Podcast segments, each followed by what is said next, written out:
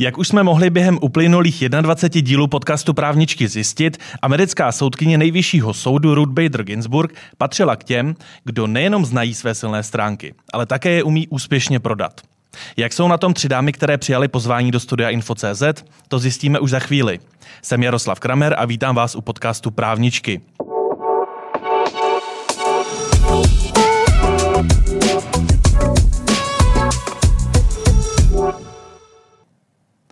Moje dnešní pozvání přijali Tereza Richtaříková, head of legal ze společnosti Vodafone. Dobrý, Dobrý den. den. Veronika Paroulková, moderátorka a také spoluzakladatelka portálu Klasika Plus. Dobrý den. Dobrý den. A Lucie Dolanská Bániová, advokátka a v současné době stále ještě kandidátka do představenstva České advokátní komory. Dobrý den. Dobrý den. Lucie, já, já vás tím trošku trápím takhle na úvod, protože my náš podcast točíme dva dny před sněmem České advokátní komory, tudíž v době vydání podcastu už budeme znát výsledky. Uh, takže se vás ne, ne, nebudu ptát na to, co očekáváte, ale spíš takto z kraje bych se vás zeptal, zda jste nervózní. To je zajímavá otázka. No, vlastně musím říct, že nejsem, protože myslím si, že jsme proto udělali maximum. Nějakým způsobem jsme prezentovali naše myšlenky, to, co chceme, to, co chceme změnit, jak eh, hodláme, pokud se ta naše platforma, tím mý kolegové, s kterými jsme se do toho rozhodli jít, eh, jak hodláme vlastně v té práci navazovat na to, co udělali naši kolegové před námi. A teď už je to asi na advokátek, na voličích, jestli přijdou, jestli se s těmi myšlenkami nějakým způsobem stotožnili a chtějí nám dát, chtějí nám dát šanci. Jako v tuhle tu chvíli to není jako zápas, kdy uh, aktivně bojujeme, uhráváme každý míček. Asi nemá smysl asi ani být nervózní. Uvidíme. No a těšíte se, že už to bude za vámi, to dlouhé období kampaně kandidatury? No, to asi jo, to se asi těším, protože si myslím, že zbytečně, hlavně teďka těch posledních dnech se to polarizovalo, vyhrotilo. Někteří kandidáti eh, nějakým způsobem možná trošičku z nich eh, ta nervozita malinko víc příštila, byli nervózní, zda se dostanou, jestli se dostanou. A nějak se to asi možná projevovalo v těch uh, formulacích, v tom, jak reagovali na ostatní. Asi možná i pod vlivem těch voleb, který už máme za náma tak Teď se to tak jako přiostřilo. Myslím ty sněmovní, tak se to trošičku celkově přiostřilo, naběhlo se asi do stejného duchu, což eh, mně přijde zbytečné, tak bude fajn, že to bude za náma a zase budeme všichni uh, jedna advokacie, jedni advokáti a jeden stav.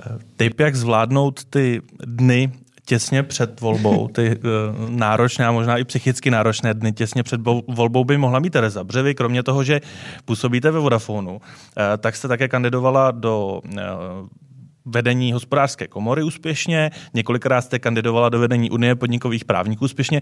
Vy už jste vlastně taková kandidátní harcovnice. Já Vy jsem takový, prof, prof, takový profesionál, profesionální kandidát, jak se říká.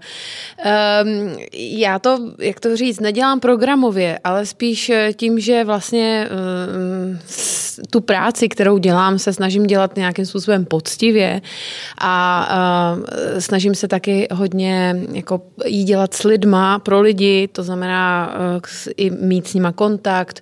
Teď to teda za ten poslední rok a půl nebylo úplně tak možné, ale uh, myslím si, že to potom uh, ty lidi přesvědčí k tomu, že uh, chtějí, abych se prostě potom někde třeba uh, právě projevila prostě v hospodářské komoře nebo v Unii podnikových právníků nebo ještě v dalších asociacích odbo- o, o, jakoby odborných, takže tak to je, ale nemyslím si, že je to programově. Je to spíš prostě proto, že uh, asi za mnou vidí tu práci. A vzpomenete si, kdy naposledy jste byla před vyhlášením výsledku nějaké podobné volby jako skutečně nervózní? Skutečně nervózní, no ale jak říkala tady kolegyně, to není o tom, jako že bych o to nějakým způsobem jako extra stále, nebo stojím o to, ale je to potom, uh, vím, že je s tím spojená potom další práce. To znamená, já vždycky tam hledám vždycky, i v tom, kdyby to nevyšlo, tak vidím jako benefit, že nebudu mít tolik té práce, ale uh, z nějakého důvodu to, to většinou vyjde teda, ale ty to možná říkám trochu jako, ne, já nevím, nechci, aby to působilo na myšleně, ale uh, opravdu si myslím, že kolegové to vnímají uh, tak, že uh, jakoby za mnou vidí prostě nějaký kus odvedené práce a potom to zhodnotí v, právě při nějakých jakoby volbách. Krásná diplomatická odpověď, můžete se učit, Lucie. děkuji, děkuji. Já možná, jak jste s tou eh, nervozitou, ono to opravdu je asi spíš o tom, že uh, ti, lidi, ti lidé, kteří vás volí za váma, vidí tu práci a spíš ta nervozita asi by měla být o tom, jestli teda se tam dostanu, jestli naplním ta očekávání. Jo, a jestli opravdu to bude, uh, jestli se povede to co, to, co jsem si přece vzala. Takže ta nervozita by neměla být předtím, ale jako možná by se měla dostavit spíš potom. Jakože sakra, tak to vyšlo. A co teď, jestli to teda jako opravdu bude to, co jsem si přece vzala? Tak mi případně dejte v době vydání podcastu vědět, jestli nastoupila nervozita. Eh, Veroniko, my jsme v podcastu právničky, ale jak tak chápu, tak vy se jako právnička úplně nevnímáte. Byť máte vystudovaná práva a v rámci videorozhovoru na e-právo, e-právo.cz eh, velmi často přicházíte také do kontaktu s právníky. Tak jak to je? Ani trošičku se nevnímáte jako právnička? Já se asi vnímám jako právnička. Možná jsem ráda, že nemusím řešit podobné věci jako tady kolegyně, protože naštěstí se mi asi netýkají nějaké kandidatury, ale já jsem se vnímala jako právnička eh, v okamžiku, kdy jsem zkoušela dělat trestní právo, se kterým jsem chtěla být v kontaktu hodně. Hrozně mě to bavilo, s tím jsem šla vlastně i na fakultu. To byl takový ten můj eh, sen, že budu opravdu pomáhat lidem a že ze mě bude státní zástupce. Ten sen spadl v okamžiku, okamžiku, kdy jsem tehdy šla za svojí kamarádkou ještě z gymnázia, která už byla čekatelkou na státním zastupitelství a ona mě od toho velmi zrazovala a říkala, přijď se za mnou podívat na jeden den, aby si ten systém viděla, jak opravdu vypadá v praxi a pak se rozhodni, co chceš dělat. Ona už teda taky není státní zástupkyní, ani myslím, že to tehdy ukončila a že dneska už dělá úspěšnou soukromou dráhu, ale já jsem si tehdy uvědomila, že to opravdu asi není ta cesta, kterou bych jít chtěla a zároveň jsem vždycky měla velký vztah ke klasické hudbě, protože můj tatínek byl hudebník, kytarista, skladatel a jsme celkově jakoby umělecká rodina. Já jsem hrála také, já mám vlastně vystudovanou vedle práv i hudbu, i konzervatoř, takže jsem tak jako vlastně hledala asi propojení a vždycky mě to táhlo k té hudbě taky, takže se mi to snad pak časem podařilo. A moderování vzniklo v podstatě jako brigáda, která byla v 17 z nevážných nějakých příčin v rádiu, nějaká opravdu jako mladická nerozvážnost, ale už mi to zůstalo do dneška, takže to teď se snažím nějak kloubit všechno dohromady dohromady. To máme obdobné. Já myslím, my jsme se i nedávno shodli, že jsme se potkali v podobné ano, ano. době v České Jenom televizi. jsme si teď vyměnili role teda. Uh, ano, to vy jste spovídala mě a teď spovídám já vás. Jste mi to oplatil. V zásadě ale vidím, že od těch médií vás to tak jako mě trošku táhne i někam jinam. Čím to je, že ani ty média si vás tolik neudržely, že se fokusujete na tu klasickou, klasickou hudbu? Vám se povedlo vlastně z koníčku udělat profesi. Ono je to tak, že já jsem asi vždycky byla ráda v médiích, ale ne vždycky máte ty příležitosti, které chcete. Já jsem dlouho byla v české televizi, dělala jsem tam ale politické pořady, protože právě kvůli tomu, že jsem právník, mě zaškatulkovali, že určitě se pro mě politika bude hodit. Byť jsem tak opatrně říkala, já bych tak ráda dělala klasickou hudbu, nebo dělala jsem i vědecké pořady, tak to mě samozřejmě jako by táhlo víc, ale ty příležitosti tam nebyly takové. No a pak jsem si říkala, tak já nechci ale celý život strávit tím, že budu dělat věc, která mi třeba není tak blízká, i když právě díky tomu titulu Judr tam asi tedy nějaký ten předpoklad k tomu byla vedení tak usoudilo, tak jsem si potom řekla, že přeci jenom už na mě jde i nějaký věk, že nechci trávit čas tím, co mi uh, není zas až tak příjemné, tak jsem si k tomu snažila najít cestu a to se teď snad podařilo. Dámy, já jsem uh, začal tento podcast o tom, že Ruth Bader Ginsburg uměla velmi dobře prodat své silné stránky. Uh, že se nebála ani tváří v tvář možnému vyhazovu si stát za svým a říct, já jsem nejlepší právník, kterého ve svém okolí máte. Kdy naposledy jste měli pocit, že jste dokázali úspěšně prodat to, v čem jste skutečně dobré? A teď se bavíme o té profesní rovině. Začal bych s Terezou, protože vypadá, že na to nemám připravenou odpověď. Nemám ji připravenou vůbec a e, přiznám se, že e, mám za sebou tento týden pracovní e, dvoudenní pobyt s kolegy z Vodafonu a tam jsem měla pocit, že jsme v podstatě všichni docela hezky v určitých momentech jako spolupracovali a že se nám tam, jako vybavím si tam několik momentů, kdy jsem měla pocit, jako že že fakt to tam jako sedlo takzvaně jako na hrnec a uh, že jsem si říkala, jo, to je super, teď jsme si tady prostě, protože jsme tam samozřejmě měli jako součást programu byly uh, třeba práce ve skupinkách a podobně. A tam jsme si jakoby ty úkoly nějakým způsobem rozdělili, každý jsme dělali něco, pak z toho byl nějaký jako výsledek, já vím, že jako jsou tady určitě posluchači ti, kteří tyhle ty korporátní hrátky uh, znají a úplně jim nefandí, ale jako na druhou stranu uh, myslím si, že se tam projeví ta, uh, ten, t, t, jakoby ten to, co má ten člověk jakoby v sobě i v takovýchhle jakoby hrátkách. A tam, jsem, tam vím, že jsem si jako v jednu chvíli říkala, je, tohle mě vlastně jako hrozně baví mm. a, a, a sedne mi to. A, jako, ale radši ten, tu situaci konkrétně popisovat nebudu. To možná od, od právníka. Aha, dobře. To možná od právníka eh, zase tak často slyšet skutečně není. Lucie, co, co vy a korporátní hrátky v rámci advokátní kanceláře? tak my jsme poměrně malá advokátní kancelář, takže jako naše korporátní hrádky se omezují v zásadě na to, že se sejdeme v kuchyňce a pobavíme se, zorganizujeme si ochutnávku vína, nebo případně některá z, z kolegyní, to se tam teďka rozmohlo, vždycky někdo přinese něco, co upekl, já se teda cítím poměrně trapně, protože nepeču. A sejdeme se na to upečenou věcí a debatíme. A to jako v tom poměrně malém kolektivu asi nad rámec tady toho nejdeme a ani nemá podle mě smysl chodit. No. A ten původní dotaz, kdy naposledy jste měla pocit, že skutečně jste úspěšně jste prodala... Nezapomněl. Uh, nezapomněl, Ješ, ještě nejsem v tom věku, díky bohu. Uh, tak kdy jste naposledy, kdy naposled... měla tento pocit? Já to asi nedokážu, já si myslím, že to dělám téměř, pardon, každý den, protože v té práci ve službách, právních službách, jako pořád přesvědčujete klienty, přesvědčujete protistranu, přesvědčujete soudce o tom, že já mám pravdu, tuhle cestu si vyber. Takže jako těžko ukázat na nějaký konkrétní moment a těžko ukázat na nějaký konkrétní moment, kdy jsem měla pocit, že jo, tak teď se to povedlo. Je to vlastně takový každodenní, každodenní chleba v tomhle tom, musím říct. Takže každý den úspěch, no tak to je skvělé.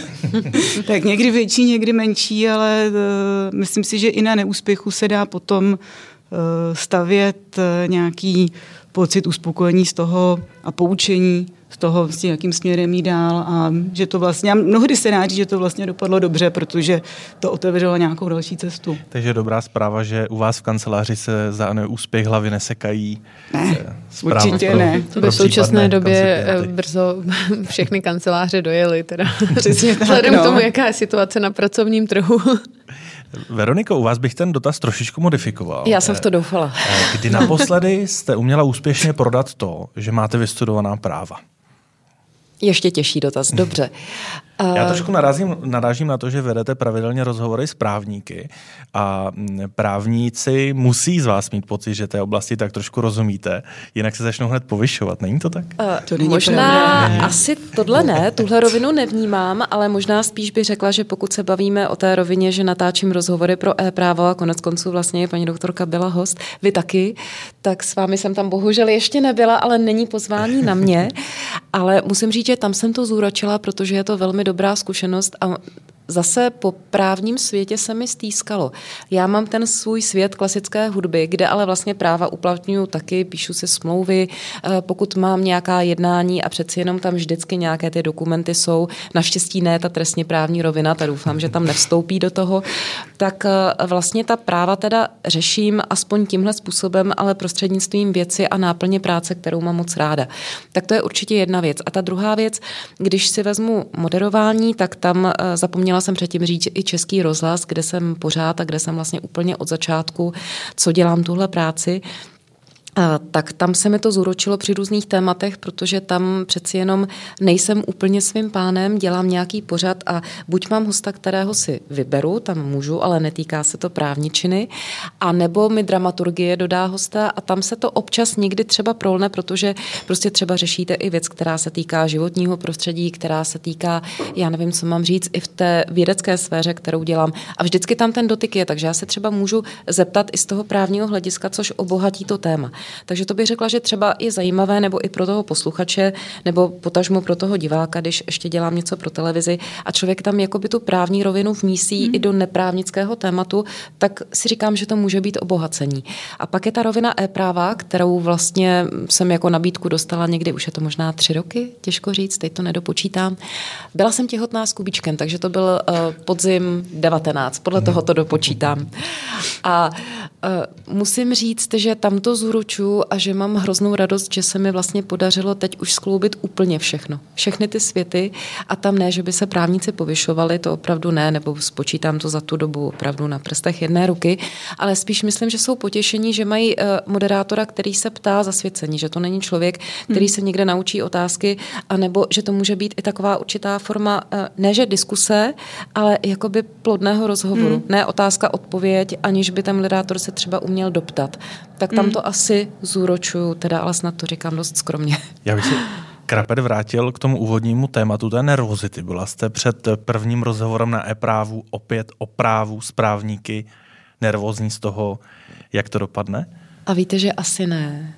To už zase, když děláte něco skoro 30 let, tak už ta nervozita jako v tomhletom případě nastupuje velmi málo kdy. Je to třeba, když mám nějaký opravdu už přímý přenos do české televize, nebo je to velká akce, nebo něco, co dělám poprvé, ale tady už přiznám se, že asi ne. Dámy, jak tak poslouchám, tak mám jako u řady jiných dílů podcastu Právničky eh, pocit, že eh, patříte k těm vytíženějším, že eh, pokud je volná chvilička, tak hned vymýšlíte, co dělat. Co to je volná chvilička? A proto, proto vůbec poprvé v rámci podcastu Právničky položím následující dotaz. Kdy naposledy jste se nudili? Terezo. Bylo to v tomto století. Tak eh, já se přiznám, že se asi, a já si myslím, že teda my budeme podobně mm-hmm. staré, teda omlouvám se, že používám výraz staré, stejně mladé. Ano. Uh, a domnívám se, že jsme podobně vychované, teda jak to tak mm-hmm. jako uh, poslouchám.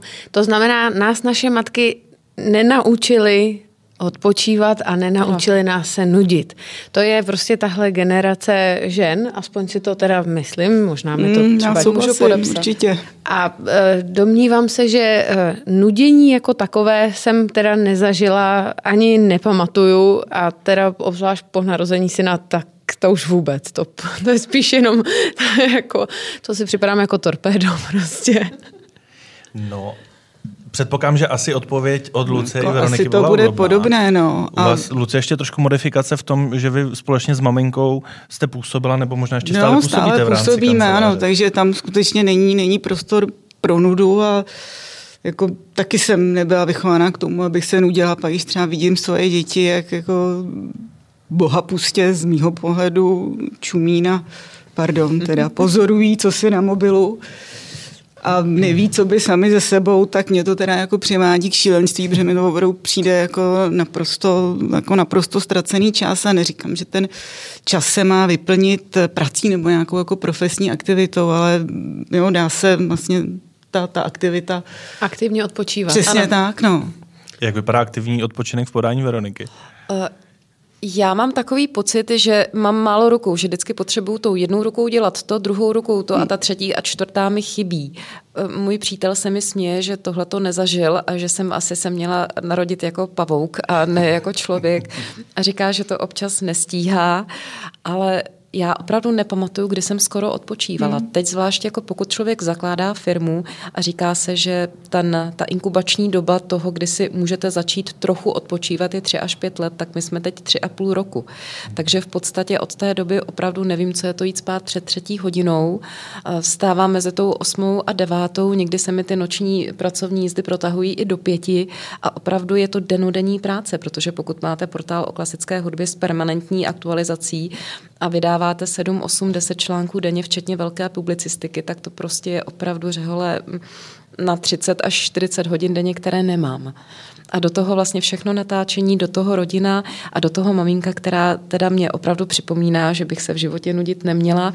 A moje maminka navíc má velké problémy s očima a velmi špatně vidí nebo skoro vůbec, takže tam je vlastně ještě taková jakoby agenda uh, té pomoci. Takže mm. já opravdu musím říct, že spíš bych si potřebovala aspoň malinko odpočinout, typu uklidit doma, uh, probrat nějaké věci, které se tam prostě neskutečně hromadí a já nevím, co s nimi a tak, tak to bych už považovala za úžasný úžasný odpočinek, kdybych to mohla udělat. Mm. Tak když nenuda, tak eh, z opačného spektra, jak poznat, eh, že už jsme si toho naložili až příliš? že už třeba nekandidovat do nového skupení nebo eh, nepřibírat ještě novou zakázku moderační, případně nenabírat nového klienta. A, Dokážete to? A já teda jako, se omlouvám, že teda si beru slovo, ale úplně zase jsem si vzpomněla na teda jako generaci našich matek, protože ty zvládali všechno a my jsme vychované v tom, že prostě to taky musíme všechno zvládnout. Ale zajímavé je, že v podcastu, eh, který předchází tomuto, kde jsem se bavil s třemi stále ještě začínajícími právničkami, tak ty všechny tři už dokázali velmi dobře naformulovat, nadefinovat toxické prostředí pracovní, mm-hmm. ze kterého oni cítí, že jim to tu energii bere. Je to tak, že ta naše generace, já jsem se přiřadil k vám aktuálně, ta naše generace to buď neumí, anebo to umí nadefinovat ale má v hlavě pořád ten bzučák, vydrž to, vydrž to. Uh, myslím si, že je tam bzučák, vydrž to a hlavně, je, nebo já to vnímám tak, že ještě pořád jako jsme ta generace, která byla vychovaná k tím ambicím. To znamená, že to vydrž to je proto, abychom jako někam jako došli, něco dokázali, nějak tu věc prostě pojali, pochopili, udělali, dokončili. Dotáhli. Dokončili, přesně. Uh, a jako tohle je si myslím ta zásadní věc. My prostě jako, i když to není třeba řekněme vyhovující situace, tak skrz to jako ještě pořád jsme prostě zvyklé skrz to jako jít a vydržet to. A je tam i určitá čest, že skáču do řeči, mm. my to považujeme za něco asi, pokud vás teda vnímám a myslím, že to máme nastavené mm. stejně, že se neutíká. Přesně ano, tak, z boje se neutíká. Hmm. Jednou jsem se rozhodla a prostě tak tohle je ta dráha, kterou jsem si vybrala a tou hmm. prostě pojedu a znamená to, že mi to staví do cesty nějaké překážky, nějaká úskalí a e, s těma se přece pracuje, bojuje, překonávají se a ne, že prostě si jako v nějakou chvíli řeknu, a mě to vlastně neba. A posiluje a nás to a vlastně nás Přesně. to motivuje a já třeba osobně to beru i jako závazek, jako nějakou určitou čest a i jako určitý vzor, že tím poskytuju, když něco nevzdávám a neutíkám. No a myslím si, že jako něco trochu jiného je to, jestli se pozná toxické prostředí, jo? protože to je samozřejmě asi něco, kde by člověk eh, neměl fungovat, ale toxické prostředí asi není to, že mám hodně práce, protože jsem s ní hodně nabrala, ta práce je zajímavá, vlastně mě baví, naplňuje, tak se občas stane, že se to prostě sejde, to se překoná, dostaví se pocit uspokojení hmm. a fungujeme dál. Já si představuju toxické prostředí asi, asi trošičku jinak, kde vlastně ty podmínky k práci nejsou, nejsou dány, nejsou optimální, někdo mi tam hází klacky pod nohy, někdo mě nějakým způsobem demotivuje. Uh, ne tím, že mi dává zajímavou práci, ale tím, že mi třeba říká, že na ní nemám. Já myslím si, že to je trošičku mm. něco jiného. Mm. A možná, abyste tady zmínili, že to byla nějaká mladší, mladší generace, mladší začínající kolegyně nebo kolegové.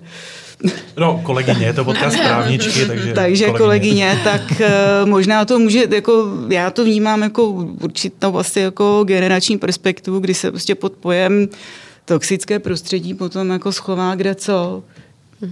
No tak a my si ho jako... dokážeme také vytvořit sami. To, no, to, prostředí, to tím, jednoznačně. A já pokud si vzpomínám, tak měla jsem třeba hodně práce, ale občas to bylo, že jsem třeba něco si přibrala a já jsem cítila, že nejsou dobré kolegyně nebo kolegové. Že i ten lidský faktor to tam může v podstatě uh, tu toxicitu mm. zanést. Takže to je třeba pro mě určité uh, varovné uh, vodítko toho, jestli já se tam cítím s těmi lidmi dobře, anebo jestli mě naplňuje mm. ta práce svým obsahem. A i když je jí třeba hodně, tak uh, někdy se mi stalo, že jsem něco dokončila, ale už jsem neměla zájem o to v něčem mm. pokračovat. Třeba to byly některé pořady, které se mi dostaly do života, ale náplní nebudu se tajit tím, že už jsem opravdu měla v jednom momentě hodně politiky a že už jsem v tom nechtěla pokračovat, tak jsem z toho v určitém momentu mm. vystoupila, protože už jsem cítila, že se na mě valí něco toxického, co mi nedělá mm. dobře. Ale neznamená to jakoby utéct z něčeho. No. Spíš si myslím, že a není to musí poznat, jak, práce. Se, jak se v tom cítí a není to o množství práce. Přesně. Ale jestli se ptáte, kdy poznat, že už prostě není místo pro další kandidatury, to nepoznáte. Prostě v momentě, kdy toho je prostě moc a, a nestíháte, no tak musíte poprosit prostě, když máte dobré kolegy, tak je poprosíte o pomoc a, a oni vám pomůžou. Hmm. Veronika jako skvělá zkušená moderátorka mi vlastně s tím týmem nahrála eh, na otázku, eh, která se týká té tvorby týmu nebo výběru kolegů, se kterými pracujeme. Tereza mm-hmm. i Lucie jsou minimálně v pozici těch, které si mohou vybírat lidi, se kterými budou spolupracovat no na ten nejbližší rok. Já jsem to, já to dobře podaný. No. Dobře, tak v ideálním případě, pokud situace na trhu práce bude v pořádku, eh, tak jste na těch pozicích, které minimálně formálně si můžou své spolupracovníky vybírat. Eh, máte nějaký tip, jak poznat, že ten daný konkrétní člověk vám nebude vytvářet to toxické prostředí? Lucie. No. Takže Tereza bych chtěla hned odpovídat, ale teď, teď změníme dynamiku, tak Lucie. jo, děkuju. No, jako asi úplně konkrétní typ nemám. Ono to, tak jak říká Veronika, prostě poznala z těch lidí, že neseděli, že tam byl nějaký problém a ono je to, je to asi blbý, ale je to opravdu hodně o pocitech. Je to hodně o tom, co, kde se ten tým danou chvíli nachází, co potřebuje a jak vy vidíte, že by tam ten člověk eh, zapadl, jak by tam hrál, jak by tam kooperoval. Je to opravdu o po pocitu. Není, nemyslím si, že to je o ničem jiným a není to, a mnohdy tenhle ten pocit asi bude důležitější než eh, i to, co ten eh, člověk má v hlavě, minimálně od určitého určitého levelu. Eh, Veroniko? Eh, já jsem nechtěla ne, ne, ne. skočit teda za do řeči. Já tam musím ještě doplnit jednu věc. Já jsem vlastně v tomhle trošku schizofrení. Já si nikdy nemůžu vybírat, pokud dostanu hosta a dělám nějaký pořad na klíč nebo moderuju třeba nějaký koncert a mám tam hosta, eh, který je solistou toho večera, prostě se s ním musím bavit, musím ty otázky dát. Tam výběr nemám, ale co se portálu týče, tak tam jsem v pozici zaměstnavatele a tam si kolegy vybírám a vlastně v současné době, když počítám i externí spolupracovníky jako kolegy, tak je tam nějakých 30-40 lidí, což už je docela mm. jakoby velký tým, i když to není ten denodenní kontakt, ale někdy, a je to velmi křehké, máte třeba člověka, který prostě něco velmi dobře umí a vy ho potřebujete, ale ta lidská stránka toho jednání je s ním složitá. A někdy člověk, i když třeba cítí určitý vliv nějaké toxicity, se s tím prostě musí naučit zacházet, mm. protože třeba nechcete přijít o tu odbornost. Je Takže, to tanec v minovém poli. Přesně tak. A já to no. třeba musím řešit s nějakými autory, byť jakoby lidsky bychom si třeba nesedli, tak já maximálně mm. uznávám vnímám profesně, navíc je to dost nedostatkové mm. zboží. A prostě eh, je to i o té diplomaci, kterou se člověk mm. naučí. A třeba se někdy i divíte, že po měsících se to najednou rozvolní nebo přijde nějaký impuls, který vlastně celé to napětí uvolní a začne to fungovat. Takže je to zase jasně, o tom nevzdávat i ten lidský kontakt. Jako určitě je to sice o pocitech, na druhou stranu, pokud je to pracovní tým, tak ten tým nevybírám tak, abych eh, byla se všemi nejlepší kamarád, protože jako ono mnohdy ta spolupráce s nejlepšími kamarády eh, neplodí to nejlepší, takže je to vlastně fakt... Ta autorita tam pak schází. Přesně tak, schází tam ta autorita, Terezo, je to úplně jiný respekt. Terezo, no. práce v korporátu, to je jednak diplomace je sama. Eh, a druhá, a, až řeknete to, co nám chcete aktuálně říct, ještě follow-upový dotaz. Jak moc v momentu, kdy na vás padají určitá firemní pravidla, jak třeba ty týmy mají být tvořeny, složeny, obsazeny, tam vůbec vznést tu námitku toho citu, že vy mm-hmm. cítíte, že ten člověk do toho týmu nepadne. Hraje se na to dneska? Uh, já přemýšlím, jak eh, politicky korektně teď odpovědět. To zvládnete. Ale to, uh, to zvládnete. já jsem chtěla prvně reagovat na kolegyně uh, ohledně toho pocitu při vybírání lidí. Já vím, že naše personální oddělení mě asi uškrtí a všechny moje kamarádky, personalistky taky, ale já si opravdu taky myslím, že to je o, o tom, že člověk prostě cítí, jestli si to s tím kandidátem sedne nebo nesedne. Že to vlastně člověk pozná během já skoro chci říct během prvních pár minut. Uh, ale vždycky je to o tom, že si potom jako člověk potvrzuje, jestli jako opravdu ten pocit byl správný a vždycky musí jako uh, jako dá, je tam prostě nějaká, řekněme, zkušební doba, aby, aby prostě člověk poznal, jestli, jestli ten odhad byl správný. Uh, ale jak říkám, všichni personalisti mě asi uh, teď proklínají. Uh, v každém případě, uh, co se týče, um, řekněme, vyváženosti a diverzity v týmech, tak uh, třeba řeknu, že Vodafone na to hodně dbá. Uh, já osobně si myslím, že uh, na právnické pozice se víceméně hlásí jako podobný počet žen i mužů. U nás třeba eh, tím, že nabízíme jakoby i snížené úvazky, tak eh, i bych řekla, že je jakoby více třeba žen a právě po mateřské, které se hlásí, protože je to pro ně eh, zajímavá pracovní příležitost. Eh, Takže v tomhle tom já bych řekla, že si nemůžu stěžovat eh, na to, že bychom jako nedbali na, na vyváženost ať už genderovou, či jakoukoliv jinou jakoby v týmech. Eh, Samozřejmě potom chápu, že když se vybírají pozice jakoby na to nejvyšší vedení, tak eh, já, já jako souhlasím s tím, že minimálně jakoby tam měl být eh, podobný, pod, eh, podobný počet kandidátů, ale vybírat by se potom mělo podle té odbornosti a podle toho, jak ten člověk sedí prostě do toho týmu. To možná trošku výhoda té advokacie, že člověk přece je ne, nejenom svým pánem, ale i pánem svého týmu v tomto ohledu. Tak samozřejmě, že vždycky záleží na tom, v jaké jste pozici a co všechno můžete ovlivnit, ale jako já souhlasím s tím, že opravdu eh, ty příležitosti by tam měly být pro všechny stejné, ale vybírat by se mělo asi podle toho, jak ten člověk konkrétní zapadne do toho týmu. Tereza před chvilkou zmiňovala ambice. My se mnohdy v rámci tohoto podcastu bavíme o cílevědomosti či ambicích. Eh, Jednak by mě zajímalo, jestli tyto dva pojmy vnímáte jako totožné. A jestli jste cílevědomé, či ambiciozní, či oboje dvoje, a, a jestli se to ve vašem oboru nosí. Koukáte Začal na mě. Začal bych s Veronikou. Já asi nevnímám úplně jako synonymum cílevědomost a ambice. Cílevědomost si myslím, že je správná, to je tak na branku a to je o tom, co říkala Klára i Lucie, že v podstatě je to něco, co vás drží a co budí tu zodpovědnost a to dotahování práce.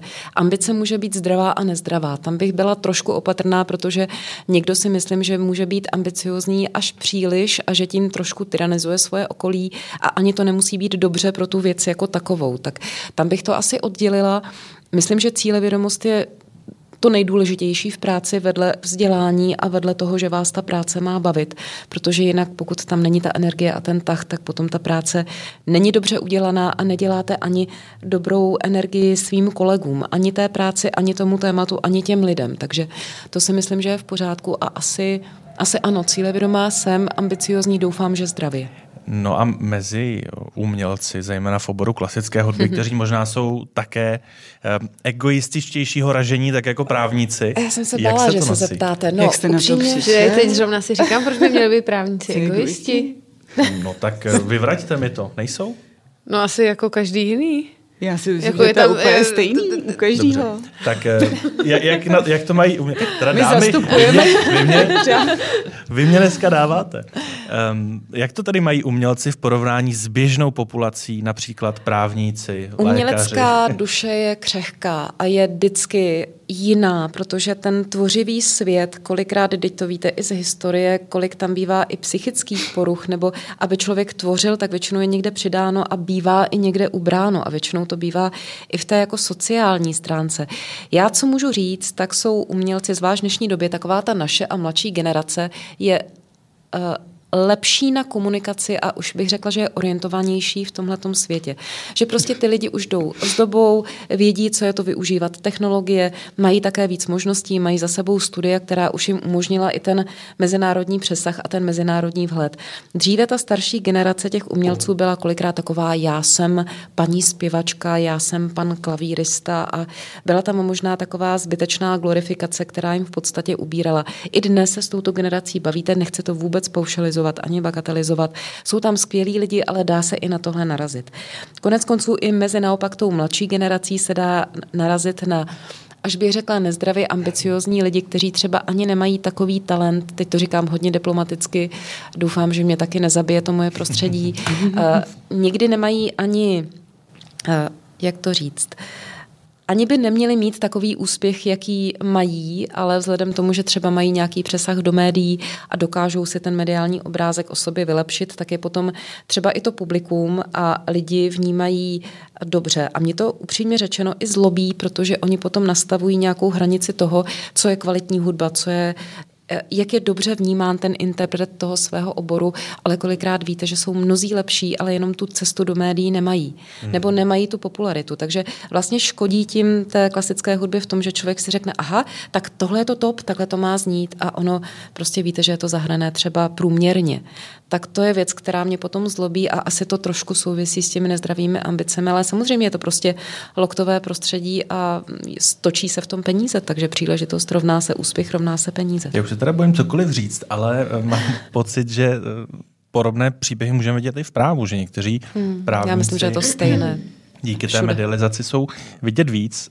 Přijde mi zajímavé dva dny před sněmem České advokátní eh, komory ta představa toho, že Chcete se tam... Říct, že se moc že se tam, že, ne, ne, ne, že se tam, že se tam sejdou vlastně zcela eh, průměrně egoističtí lidé z celé České republiky, že vlastně běžný návštěvník sněmu by nepoznal, že to je sněm právníků, ale tak možná o tom debata jindy, ale ambice, cílevědomost, a jak to máte vy osobně, Lucie?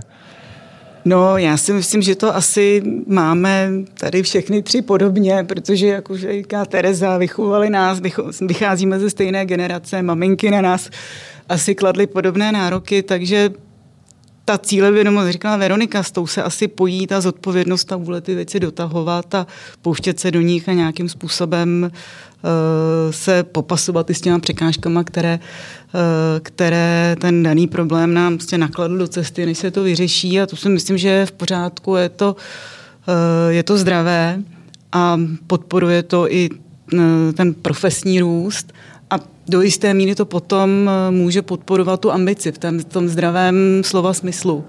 Protože taky myslím, že to Veronika velmi dobře nadefinovala. Eh, ambice mohou být zdravé nezdravé a pokud tedy se za tu ambicí schovává nějaká zodpovědnost, cílevědomost, tak si myslím, že to je naprosto v pořádku.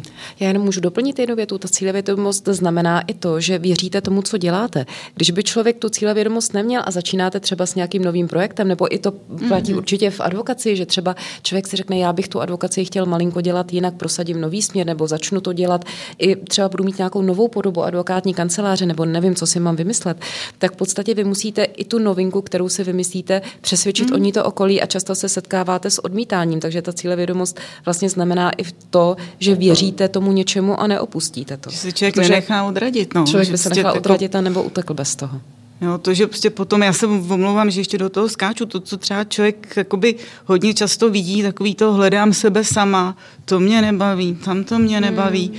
tak eh, jo, ono samozřejmě, než se někdo profesně najde, tak eh, vy jste se taky hledala, vy jste taky, že nezůstal u toho, co jste vystudoval úplně napřímo, ale asi tam musí ta vůle něco zkoušet, něco hledat, nějaká cílovědomost, moc tomu hledu být, bez toho to asi je jenom takový plácání se životem.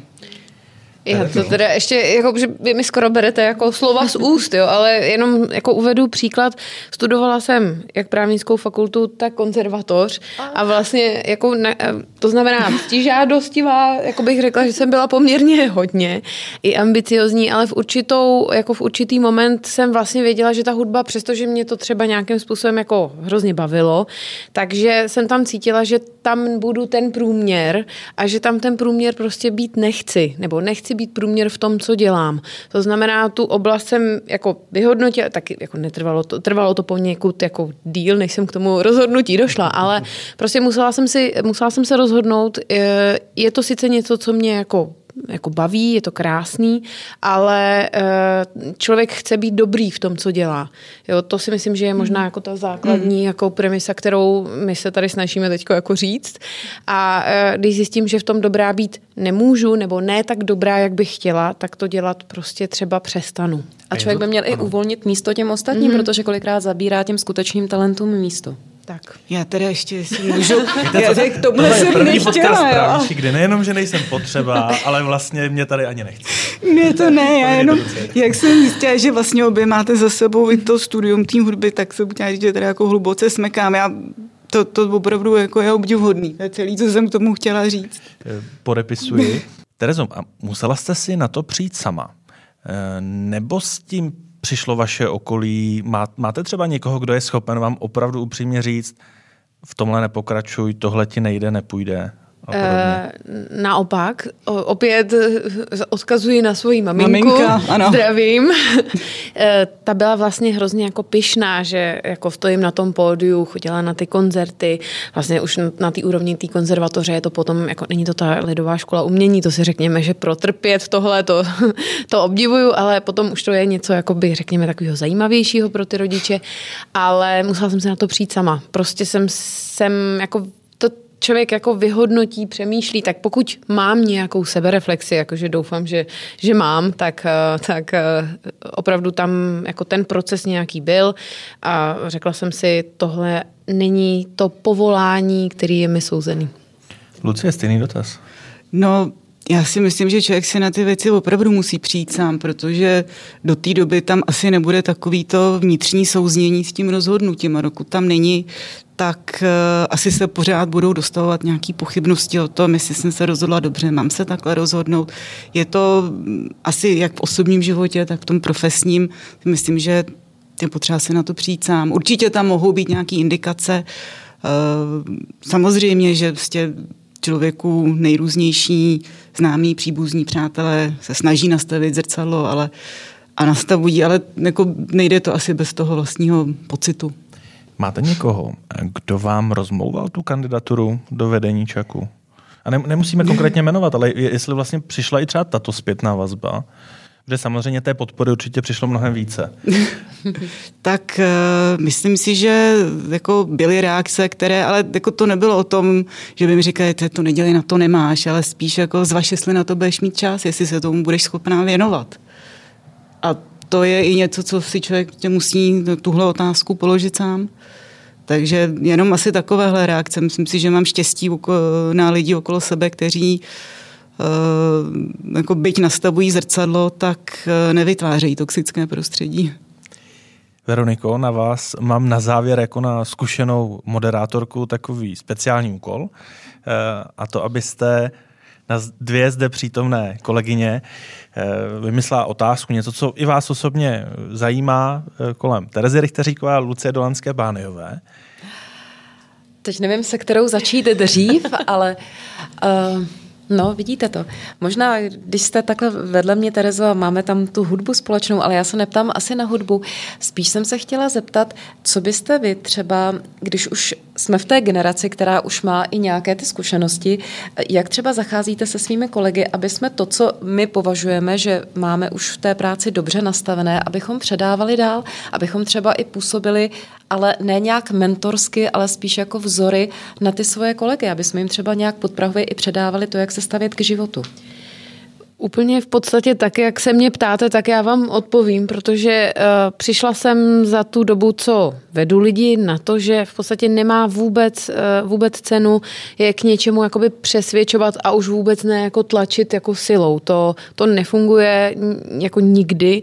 Uh, ale můžu prostě jako v tu dobu, kdy prostě třeba nesouzním, třeba s nějakým kolegou, tak prostě chovat se podle toho, jak já to považuji za nejlepší, ukazovat to, jak to, jakým způsobem to řešení problémů považuji za nejlepší a, a doufat, že třeba on pochopí, že jako tohle by mohlo fungovat. Ale někdy třeba i jako zjistím, že jeho řešení nebo jeho způsob nebo její způsob uh, uh, komunikace nebo čehokoliv řešení problémů je třeba lepší. Jo? Jako není, to, je. není to mm-hmm. o tom, mhm. že, že jako já vždycky musím mít pravdu, spíš jako jsou prostě, jsou prostě mm, problémy, které řešíme takhle, někdy to řešíme paralelně nebo jakým způsobem uh, každý trošku jinak a pak zase se v určitý, mm. určitý moment jako protneme. Je to uh, spíš taková jako cesta, bych řekla. Mm-hmm.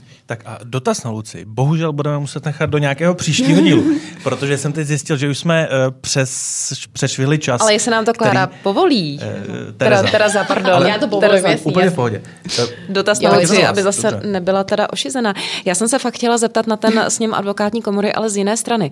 Pokud uspějete, tak vy tam, pokud si i vzpomínám na ten rozhovor hmm. z e-práva, tak máte vlastně uh, trošku nové ambice, chcete i nějakou změnu. Profesní organizace je věc, která je hodně rigidní. Nebo nebojíte se, že vás to třeba semele, že tam jdete s něčím novým a že vlastně postupně budete tak uhybána a uhybána, že za několik let si třeba řeknete je, ale já to vlastně dělám po staru a ani o tom nevím. Jak udržet směr? Jo, myslíte něco ve stylu, když jako jsem si říká, tohle to jako moje rodiče nikdy nebudu dělat a ve ch- a, nějakou chvíli zjistil, že jsem úplně stejná jako moje matka? Uh, ano. Uh, jasně. No, doufám, že se mi to v tom profesním eh, životě nebo v tom životě, pokud to do toho představenstva komory dostanu, eh, nestane. Bude nás tam snad víc, abychom dokázali vidět to, že přesně jako pomalinku eh, že dochází k takové té erozi, kdy pomalinku se ta voda tak omílá, omílá, omílá a jsme tam, kde jsme byli. Doufám, že se to nestane. Určitě bych chtěla, aby to tak nebylo a já nemůžu říct nic jiného, než že se budu snažit, aby to tak nedopadlo, protože to by asi bylo špatně. Hmm, ono je to hodně vidět v politice. Když hmm. jsem dělala ten pořad, tak v podstatě uh, mi tam chodili uh, i noví politici hmm. z menších stran, kteří se mi zdáli velmi slušní, pak přišli po druhé, po třetí, za rok, za dva do toho pořadu a najednou si, jsem si říkala, aha, už přesně pozoruju ten vliv, jak je to semlelo hmm. a jak už jsou z nich najednou jiní, byť se to zdálo na začátku velmi hezké. Tak vlastně ne, že bych to u vás předpokládala, ale spíš, jak udržet ten svůj směr. Já doufám, Ustát. že Jo, já doufám, že ta eh, komora, ta aktivita té komory, té profesní organizace není, nebude politická a že jasně probíhal tedy nějaký předvolební boj, předvolební agitace, ale že ten směr hmm. udržet tu komoru jako nezávislou profesní eh, organizaci tady máme všichni, každý chce nějakým způsobem vylepšit a přesně, jak jako říká Tereza, pokud je to o diskuzi o tom, že eh, nějakým způsobem něco vedu, ale zároveň naslouchám tím, těm ostatním a neznamená to, že mám vždycky pravdu. Takže se jako mě povede přesvědčit o tom, co si myslím, že je dobře, anebo naopak pochopím, že třeba něco z toho, co navrhují ti kolegové, je vlastně ještě lepší pro ten směr, který jsem měla pocit, že bych se ta komora měla vydat. Mm-hmm.